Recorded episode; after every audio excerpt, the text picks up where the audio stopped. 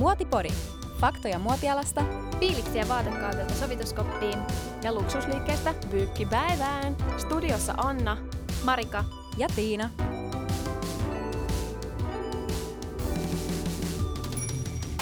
Moikka Anna ja Marika. Moikka. Hei, mulla on teille kyssäri. Mitä te uskotte, että amerikkalaisten vaatekulutukselle tapahtui 9-11 jälkeen? Musta tuntuu, että tämä kun on koulukyssäri. Mm.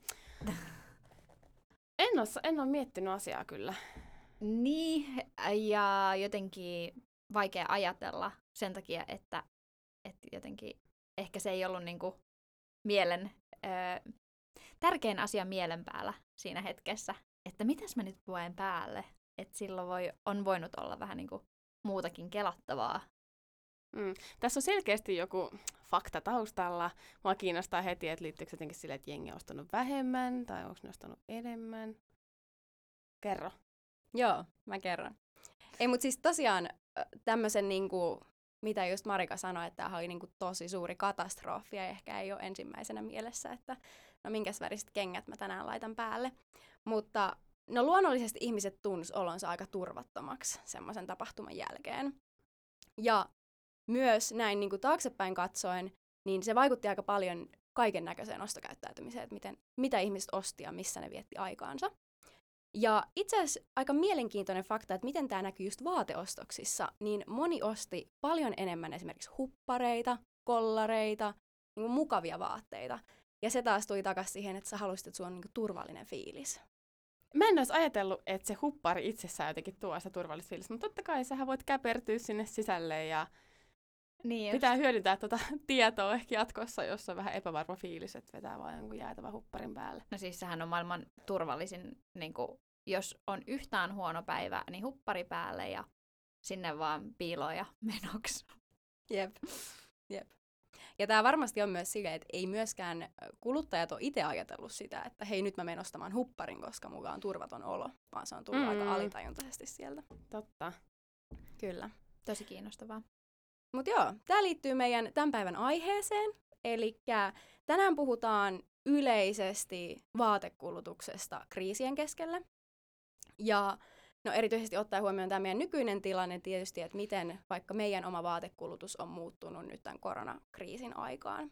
Ja myös ehkä vähän muuten, että miten koko vaatebisnes on, on muuttunut tai tulee muuttumaan tällaisen ison pandemiakriisin aikana. McKinseyn tekemän The State of Fashionin raportin mukaan, joka oli tämmöinen coronavirus update-raportti, niin 65 prosenttia kuluttajista uskoi, että he käyttää yleisesti vähemmän rahaa muotiin koko tämän pandemian aikana.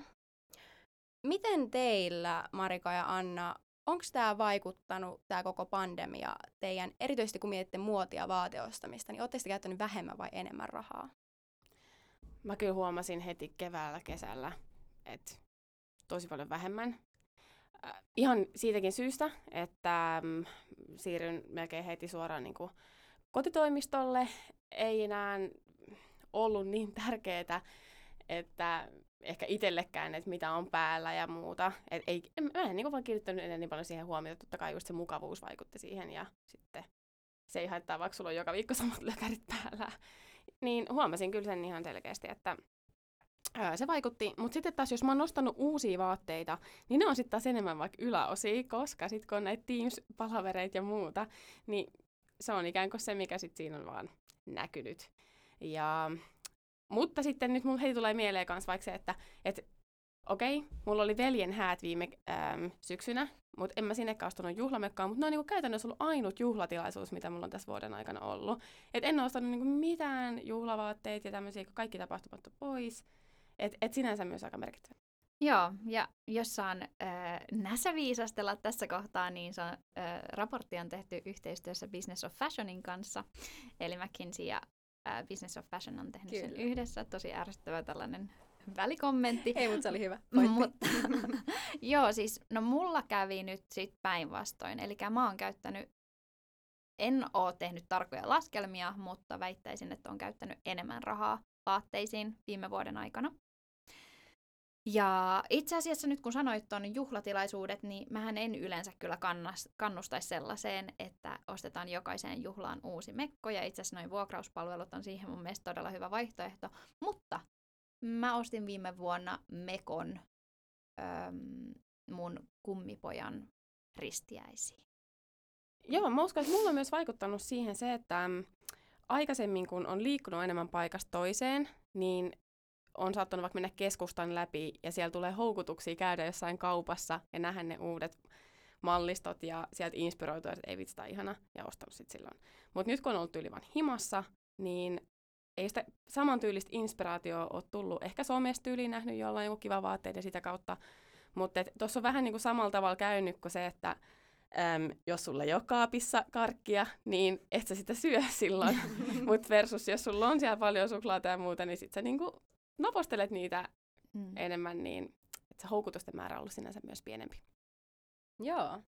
Joo, mä itse ehkä, mulla on käynyt samalla tavalla kuin Marikalle, että mä oon kyllä huomannut, että mä oon käyttänyt paljon enemmän rahaa. Ja mä uskoisin, että se on, toisaalta siitä on ollut enemmän aikaa, niin kuin vaikka selailla nettikauppoja, mutta ehkä just sit sosiaalisesta mediassa, että mä oon kyllä niin kuin, hävettää ihan myöntää, mutta mun screen time sosiaalisen median luvut on kyllä aivan edelleen aivan pilvissä, eli just sit, kun viettänyt enemmän aikaa sosiaalisessa mediassa, niin sit sieltä uh, löytää, löytää uusia asioita ja shoppailtavaa. Mutta ehkä mulla kans kyllä vaikutti siihen, että mä oon sinänsä tosi onnellisessa asemassa ollut tämän pandemian aikana, että just kun uh, oltiin ensimmäisessä lockdownissa, niin mä aloitin uh, uudessa työssä, mikä sitten on myös niin kuin, vaikuttanut taloudelliseen tilanteeseen, että on ollut enemmän myös rahaa käytettävänä, kun on siirtynyt opiskelijasta oikeasti työelämään. Ja no, mitä nyt vähän tuossa keskusteltiinkin, että tietysti niin kuin, suurin ehkä vaikutus tällä tietyllä kriisillä on ollut se, että se on ajanut meidät meidän omiin koteihin ja ollut vähemmän noita, että vaikka pyörii kaupungilla ja sen perusteella näkee jossain kaupassa jotain ostettavaa. Ja itse asiassa tämä on sitten taas vaikuttanut just siihen, että nettiostokset on tosi paljon kasvaneet myös niin kuin vaatepuolella. Ja samaisesti McKinseyn arvion mukaan niin vaateostokset netissä on kasvaneet 11 prosenttia tällä hetkellä tämän uh, koronakriisin aikana ja varmasti tulee vielä kasvamaankin. Mutta miten teidän uh, ostokäyttäytyminen ja ehkä kanavat onko muuttuneet? Oletteko te ostanut sitten ennen myös netistä paljon vai onko nytten, oletteko te nyt ostanut enemmän netistä? Itse asiassa, tuossa kun sanoit sitä, että nyt on enemmän aikaa pyöriä siellä nettikaupoissa ja somessa ja muualla, niin toi on itse asiassa varmaan yksi syistä, minkä takia mäkin oon ostanut enemmän kuin ennen koska mä oon yleensä sellainen, että jos mä ostan jotain, niin mä harkitsen sitä tuhottoman pitkään. Esimerkiksi viime vuonna mä halusin ostaa ö, hienot sneakerit, niin mä en vaan osannut päättää, että mitkä, niin lopulta mä sain mun poikaystävältä joululahjaksi. että mä niinku, mulla kestää tosi kauan, kun mä harkitsen jotain tiettyä vaatetta, niin nyt tää on antanut mulle ehkä sen ajan harkita. Että mulla on siellä ostoskorissa, mä oon silleen, hmm, haluuks mä ton oikeasti, ja kun ei ole mitään muuta tekemistä, niin mä voin miettiä sitä tuntia kaupalla. No, joo, eli sitten mun verkkokauppaostokset on lisääntynyt todella, todella paljon. Ja mä oon superlaiska ihminen siinä mielessä, että mä en jaksa palauttaa vaatteita. Ja itse asiassa nyt mulla on ollut kaksi kertaa ensimmäisen kerran, että mä oon joutunut palauttamaan sit myöskin nettikauppavaatteita. Ja öm, no toisaalta niihinkin on ollut nyt aikaa, että on ollut se aika, että mä palautan ne, mutta sit se on ehkä yksi kans sellainen, missä just minkä takia mulla kestää niin kauan, kun mä mittailen ja mietin, että voiko toi nyt oikeasti istua mulle. Sitten mä katson jo, jokaista kuvaa monesta eri kulmasta ja näin poispäin. Että mä, mä tiedän, että mä en jaksa palauttaa sitä, mutta nyt mä oon palauttanut. Tuohon liittyen mulla tuli niin ajatus siitä, että mä toivon, että mahdollisimman pian jo tulisi et, et, niin erilaisilla palveluntarjoajilla vaihtoehdokseen, että et kun ne, siis sähän pystyt saada jonkun tuotteen todella nopeasti sit vähän niin kuin logistiikan näkökulmasta parissa päivässä tai jonkun voltin kautta parissa tunnissa, että se toiseen suuntaan voisi lähteä samalla tavalla. Että jos sä haluat palauttaa jonkun, niin sä voit vaikka maksaa siitä, että joku tulee sun ovelta hakea sen tuotteen ja vie sen pois, koska mm. välillä tuntuu sitten, että se on aika hankalaksi tehty, että sulla on joku tietty piste, mihin sun pitää viedä se jne, jne. Ja mm. esimerkiksi se on mulla itsellä vaikuttanut siihen, että koska tunnen kanssa itseni tuosta näkökulmasta, että ää, ei aina sitten jaksa kautta muista palauttaa, niin sen takia mä välttelen myöskin vähän sitä niin verkkokauppoista ostamistakin. Joo. Ja sitten toinen se, että mä en niin kuin, se, että mä haluan seurata, että palautuuko ne rahat oikeasti mun tilille vai ei, Mm. ja mä inhoon sitä sille, että, että se on yksi kans, missä voisi niinku ehkä lisätä läpinäkyvyyttä kuluttajalle, että nytkin mä aina välillä käyn katsona, onko yhdestä niinku, vaatekappaleesta palannut ne rahat tilille vai ei, ja se on vaan raskasta. Et sinänsä niinku, esimerkiksi Klarna on aivan mahtava, koska sieltähän sä saat niinku, tavallaan, jos sulla on palautus, niin siellä Mm. sä saat sen tavallaan suoraan hyvityksenä siltä, että sun ei tarvitse maksaa sitä laskua. Ton Mm. takia mä aina otan Klarnan. Joo, mä, rakastan tilasin Klarnaa. semmoista, missä ei ollut vaihtoehtona Klarna. Mut joo, joo siis varmaan itellä kans, no mä oon aika paljon aina ostanut uh, netistä, uh, tai sitten, no monesti ehkä ennen koronaa tehnyt silleen, että mä oon vaikka käynyt katsoa vaihtoehtoja silleen fyysisissä kaupoissa ja sit ostanut netistä.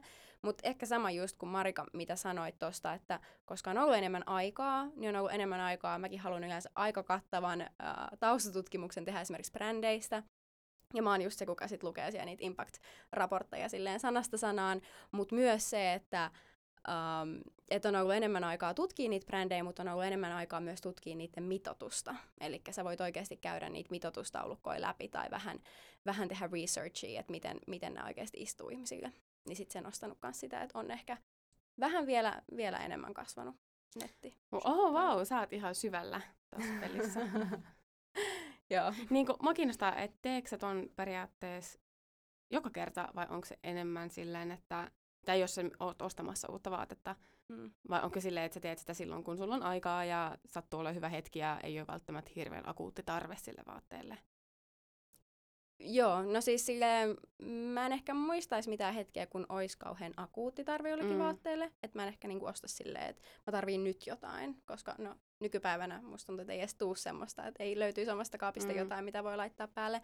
Mutta ehkä toi, että mä kuitenkin aina, jos mä ostan uudelta brändiltä, mua siis henkilökohtaisesti ärsyttää tosi paljon, jos ei ole niitä mittataulukoita brändillä, että just käy, koska ne saattaa vaihella tosi paljon brändien sisällä, niin oikeasti sit mittaa ne omat mitat tai tietää ne mitat ja, ja sitten niinku, uh, katsoo ne oikean brändin niinku, taulukot ja Joo. käy ne läpi. Toi, niin tosta tuli mulle itse asiassa mieleen, että ennen koronaa mulla yleensä tulee se vaatekriisi just silloin, jos on vaikka illalla Mm. kaverisynttärit tai huomenna joku tietty juhla, niin mä oon se, että ei vitsi, mitä mä laitan päälle. Ja sitten mä meen jossain mun vaatestressissä käymään kaupassa ja ostaa sitten jonkun vaatteen.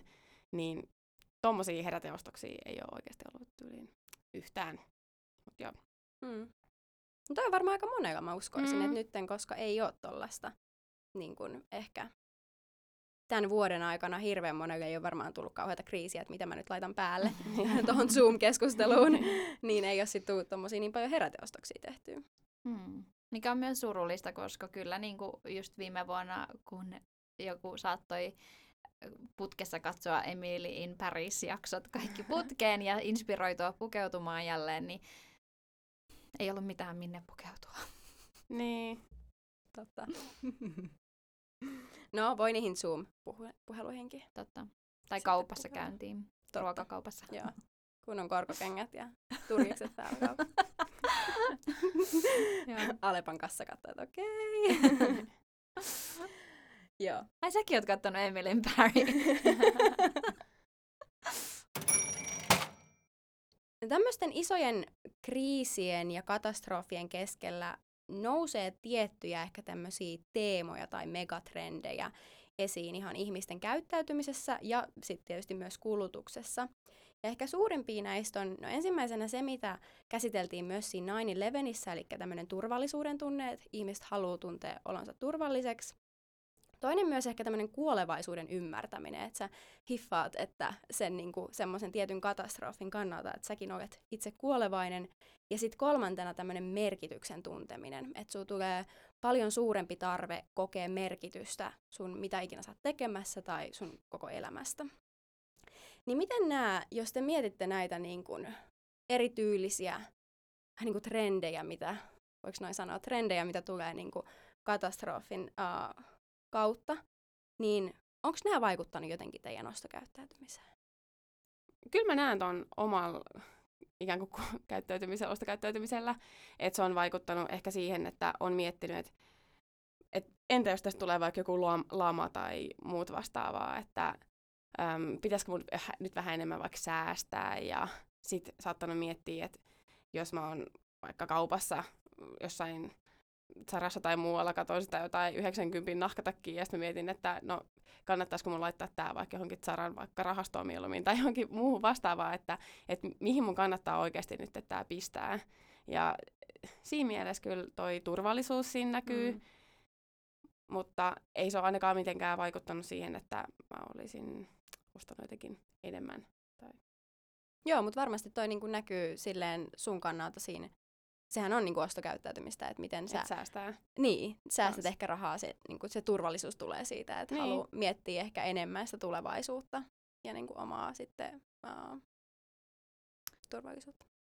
Joo, mulla taas kävi sillä tavalla, että mä, musta tuntuu, että mä oon jotenkin muuttunut vuoden aikana ihmisenä aika paljon. Tai sillä en, tai ehkä mun elämäntavat, no totta kai kaikilla on muuttunut elämäntavat mm. nyt, mutta sitten mä rupesin fantasioimaan kaikkea niin kuin, viime keväänä, kun tämä oli ihan uusi, ja silloin mä jotenkin olin tosi tosi varovainen, ja sitten mä olin silleen, no kesällä tämä on varmasti ohi, ja kesällä mä keksin nyt uuden harrastuksen, ja musta tulee jälleen urheilija, mä oon joskus nuorena ollut urheilija, ja sitten mä katsoin kauheasti u- jotain urheiludokkareita, keväällä, kun oli himassa. Ja sitten mä se, hei nyt joku uusi siisti harrastus. Sitten mä oon joskus kokeillut purjehdusta, se oli tosi kivaa.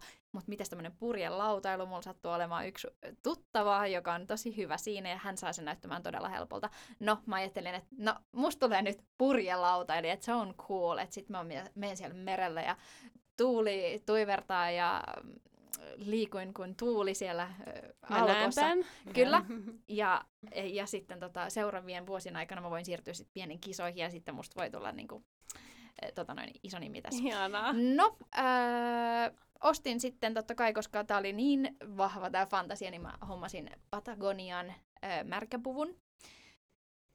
Ja se ei ollut halpa. Ja kaikki muut varusteet, semmoiset tossut ja sitten liivit ja näihin meni aika paljon rahaa. Ja Sä menit niinku all in. all in, aina, aina kaikessa all in.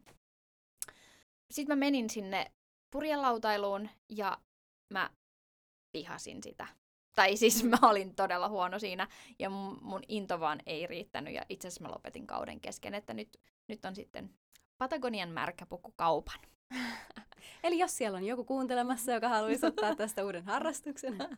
Mutta toi ehkä menee just niinku tosi vahvasti siihen ää, ns. tähän kuolevaisuuden ymmärtämiseen, että mm. tommosia niinku projekteja tai mitä on halunnut testata, niin sit se tulee, että hei nyt mä teen sen. Että niinku ehkä on enemmän aikaa tai sitten on vaan semmoinen, että jos ei sitä nyt tee, niin milloin sen tekee. Mm-hmm. Mm-hmm. Mm. Mutta joo, ehkä toinen kans, minkä mä oon itse huomannut omassa kulutuksessa, niin sitten on tullut semmoinen, että koska tämä on vaikeaa aikaa kaikille, on niin kuin kaiken näköisiä haasteita ja pitää joka päivä tehdä töitä sen eteen, että, että tämä tilanne ei vaikuttaisi ihan liikaa omaan elämäänsä, niin sitten myös että saa vähän niin kuin palkita itteensä. Niin kyllä mä oon huomannut kanssa, että on ostanut, onko se sitten ruoan tai sitten jonkun vaateostoksen tai asusteostoksen kautta, että no, että kyllä mä nyt voin palkita itteeni. Mä oon huomannut myös semmoisen omassa kulutuksessa. Joo, ja no tämä ei nyt liity palkitsemiseen sinänsä, vaan ehkä myös tuohon mun fantasiaan erilaisesta minuudesta. Mut mä rupesin ostaa mekkoja. Mä ostin kaksi mekkoa ainakin. Ja mä en käytä mekkoja hirveästi ikinä. Joo, ja mä taas on ostanut semmosia asennevaatteita. että mä oon ostanut semmosia, mitä mä sanoisin, aika rokahtavia, mitkä ei normaalisti siihen mun tyyliin liittyviä ole ollut yhtään. Mutta kyllä mullakin jotain tämmöistä ehkä vähän tyylimuutostakin on saattanut olla sit siinä korona-aikana. Et... Itse tutkiskelun Joo, kautta. on todellakin. Mutta tämä on itse asiassa, nyt mulla tuli toinen ihan suoraan mun no-, noteseista tähän keskusteluun. Nyt mä vähän niin kuin linkkasin tämän, mitä me ollaan tässä keskusteltu, että just semmoinen niin ehkä identiteetin miettiminen, asennevaatteet, uudet harrastukset, kaikkea tällaista uutta. Niin itse asiassa tämän samaisen McKinseyin ja Business of Fashionin raportin mukaan, niin 75 prosenttia kuluttajista on kokeillut jotain uutta brändiä tai ostotapaa covidin aikana. Ja, ja just niin kuin liittyen vaateostoksiin. Et esimerkiksi tässä oli 36 prosenttia on kokeillut uutta brändiä. Niin ehkä tässäkin on joku semmoinen, että, että tämmöinen tosi erikoinen tilanne, mihin ihmiset ei ole tottunut, niin sä alat miettiä just ehkä omaa identiteettiä tai omia niin kuin, tottumuksia ja mieltymyksiä. Kyllä, ihan varmasti joo. Mm. Mm.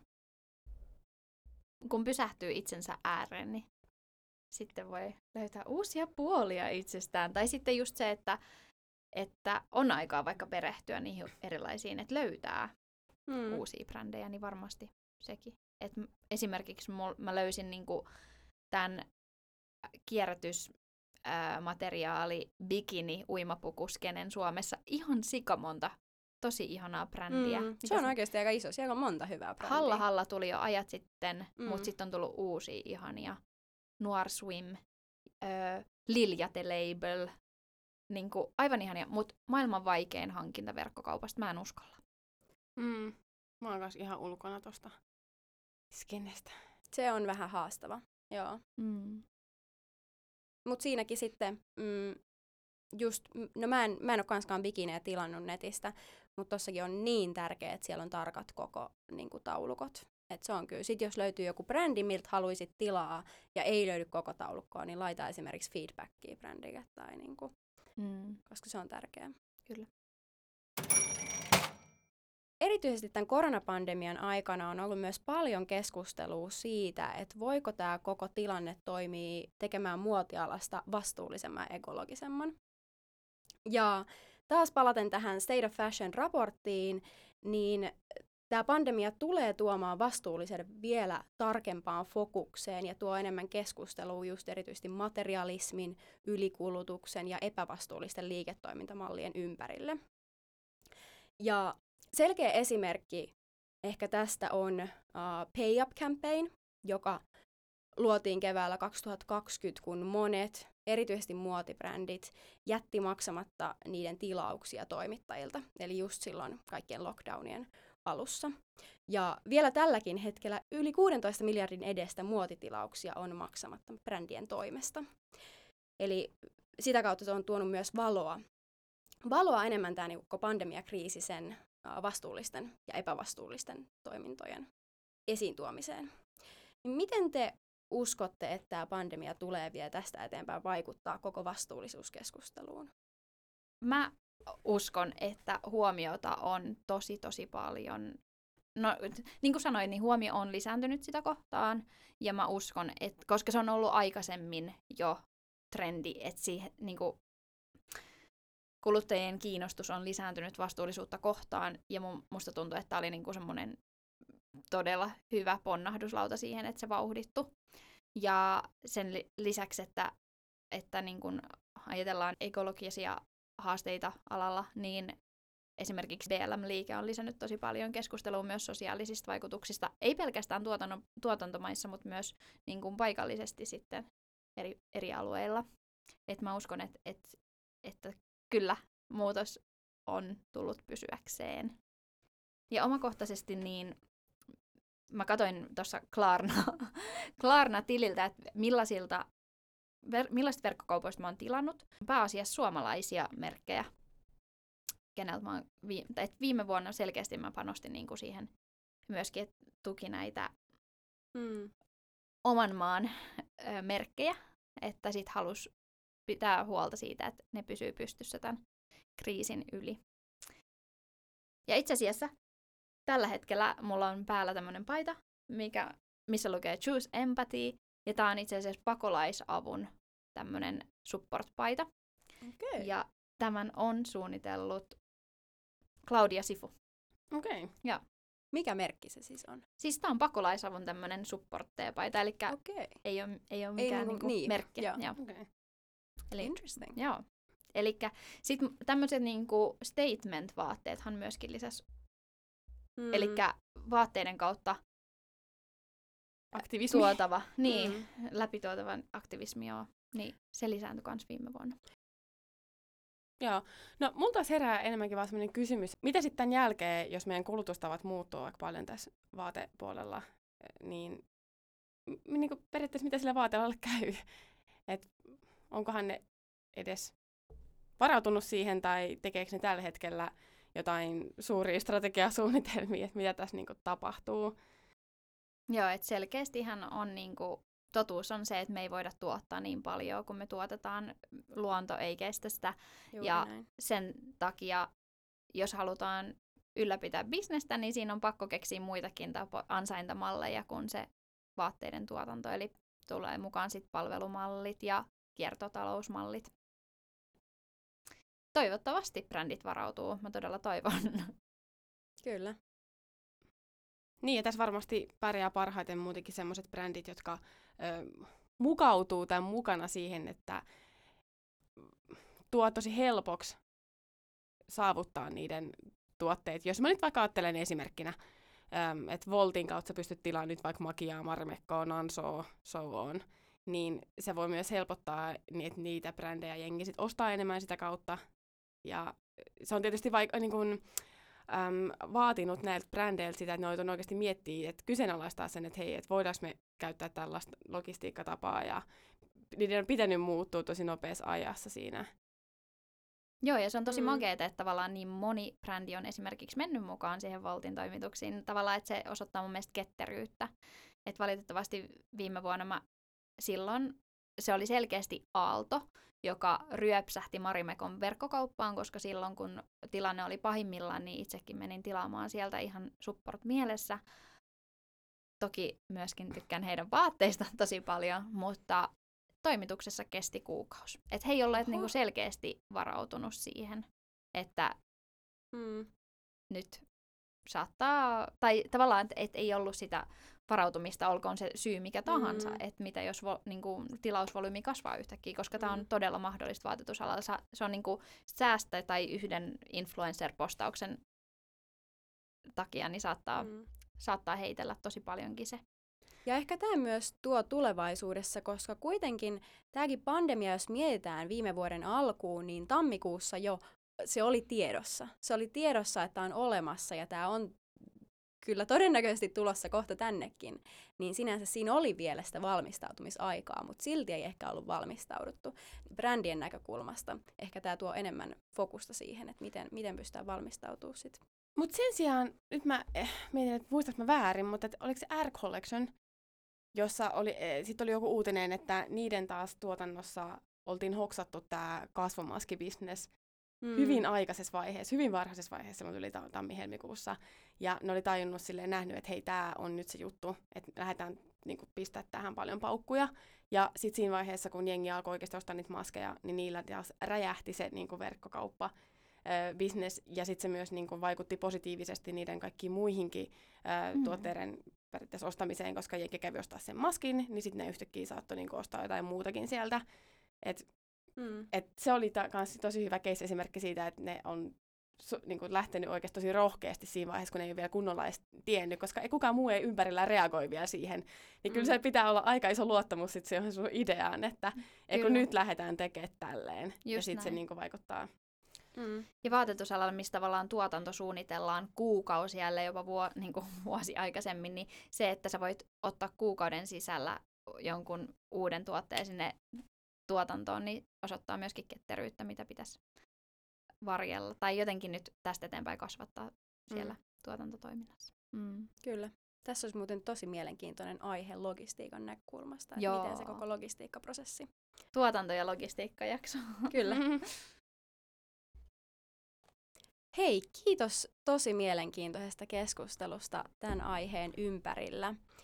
Ja tosiaan, no ehkä nämä kaikki, mitä me tänään puhuttiin, on vähän sellaista, että miten meidän oma kulutus on muuttunut ja mitä me voidaan arvioida, että miten, miten tämä pandemia oikeasti lopulta tulee vaikuttaa tulevaisuuteen ja kulutukseen. Mutta ehkä me voidaan vaikka vuoden päästä tai kahden päästä palata tämän aiheen tiimoille ja oikeasti katsoa dataa, että miten tämä koko pandemia vaikutti ihmisten, etenkin vaatekulutukseen. Joo, ehdottomasti. Tämä oli hauskaa.